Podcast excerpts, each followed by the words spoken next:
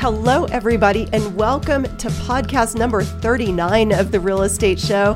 I'm Cherise Selly, and with me is Shawna Uehling, and together we are a part of Selly Group Real Estate right here in Colorado Springs. And we are so excited to bring you real time, relevant information to the real estate market, helping you guide you, guiding you through this crazy journey of real estate because we're all trying to make sense of it as um, things are just moving so fast and furious, right, Yes. Shauna?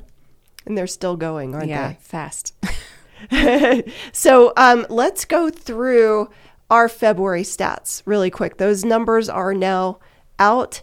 And it's interesting because I was really wondering what the numbers between January of 2022 to February of 2022 would be. They're actually up. The average price is up 4% wow. in that month.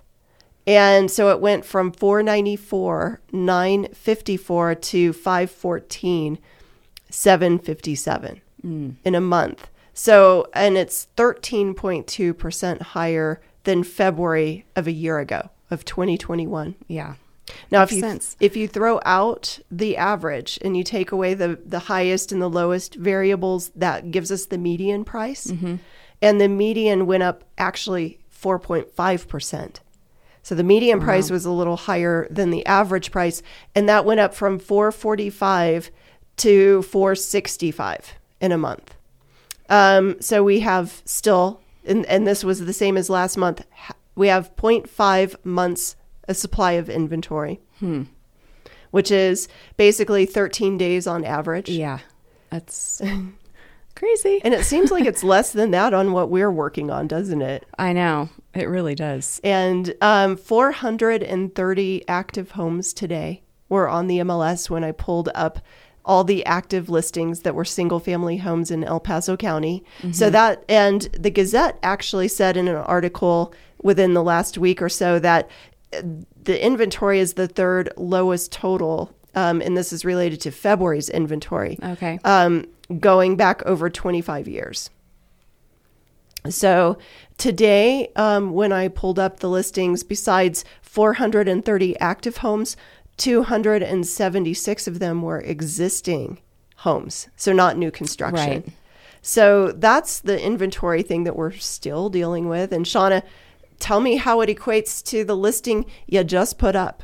yeah. You know, it's uh it's been quite the experience, let me tell you. We listed it just yesterday and I think right before we went on air I looked and there were 50 booked showings.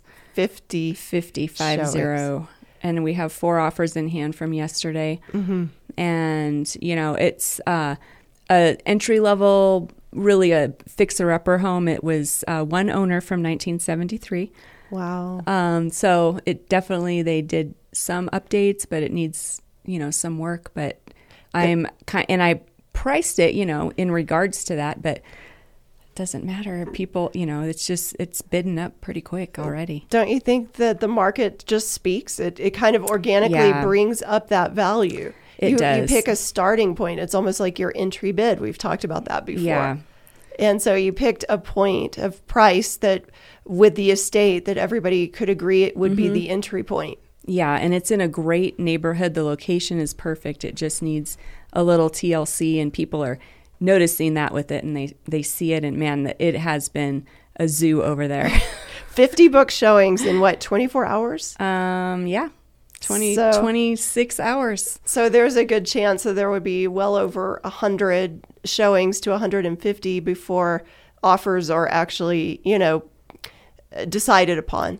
Yeah, we'll see. And, Maybe. And I think sometimes it lends you to having to call the offer deadline sooner than what maybe Yeah. the seller was originally thinking. Yeah, and I think that's going to happen on this one because, you know, there's, I mean, there's a, a lot of showings today and tomorrow, and then we'll kind of see what happens and we'll regroup and, you know, re notify everyone if we need to. But Wow. we'll see.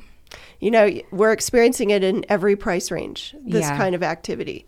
It's And so true. It is. Um, and related to uh, the upper end, the luxury market, Mm-hmm. when I uh, put up a listing that was in the luxury market price, right at that, you know, couple million dollar mark, you know, this is something that that I would say is a very interesting revelation through this.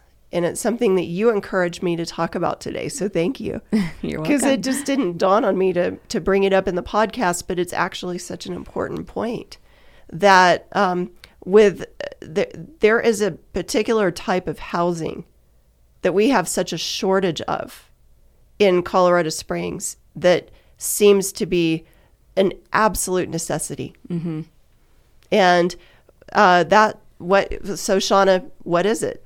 Well, it's the ADU de- level of a listing, and there's not a lot of houses that have a you know a separate and attached or a separate um, dwelling Mm-hmm. that you can either rent out or you can bring parents in or bring the college kids in Or if you want anybody. to do that.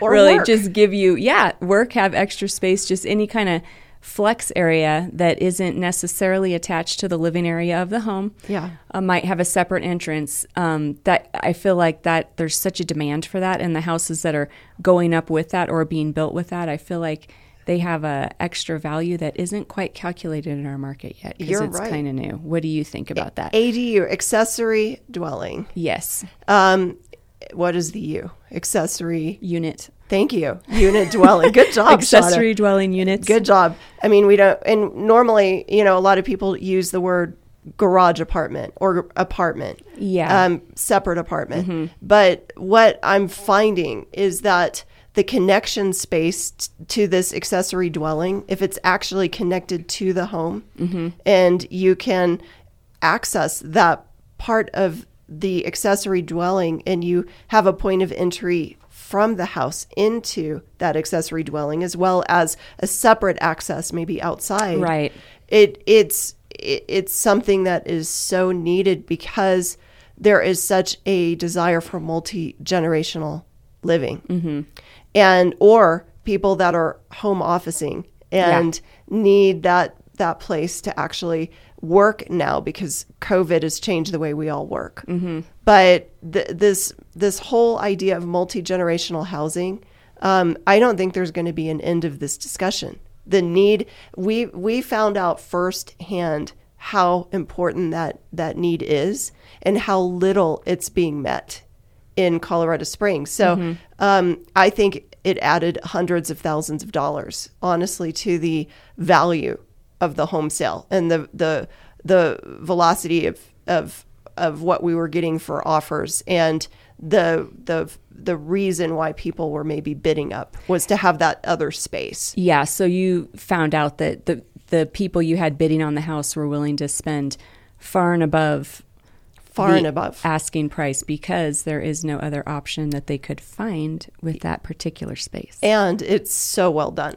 Yeah. very beautiful space. Not it's not the the afterthought. It's a part of the home, but Mm-hmm. Yeah. it's just a separate part. And could you see with driving past the home that there was a area to be rented in the house? Good question. It's not. It wasn't a rental. It's not a rental. Um, Yeah. But a, a separate dwelling. No, you couldn't see it. It wasn't visibly noticeable from No. the street. no. And I think those are the ones that bring the most value. So let's talk about the genius in this podcast. I'm staring at her because she just built a home.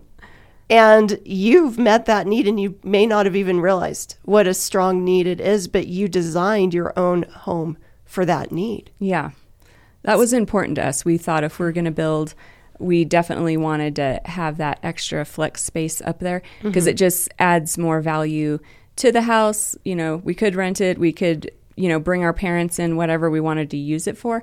Could be extra space at Christmas, but Yeah. um, you know, if we were going to build, that was definitely a high priority for us. I love it. and now I'm seeing more of them pop up, which is kind of fun. But there isn't enough. No, There is not enough. And so, anyway, that's just kind of the hidden need in our market and the activity that surrounds it. And there's so much to cover, but we're going to have to cover it next time. And thank you so much for being a part of this podcast show. And we want Thank to you. hear what you want to know.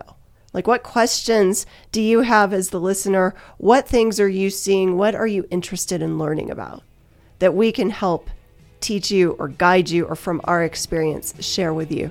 So reach out to us. Let us know. Absolutely. We're on uh, through the Facebook link, message us, uh, write in the comments, whatever you want to do. Subscribe to our podcast, but reach out. We want to hear from you. You do. So thank you so much for listening, and we will catch you next time. Sounds good.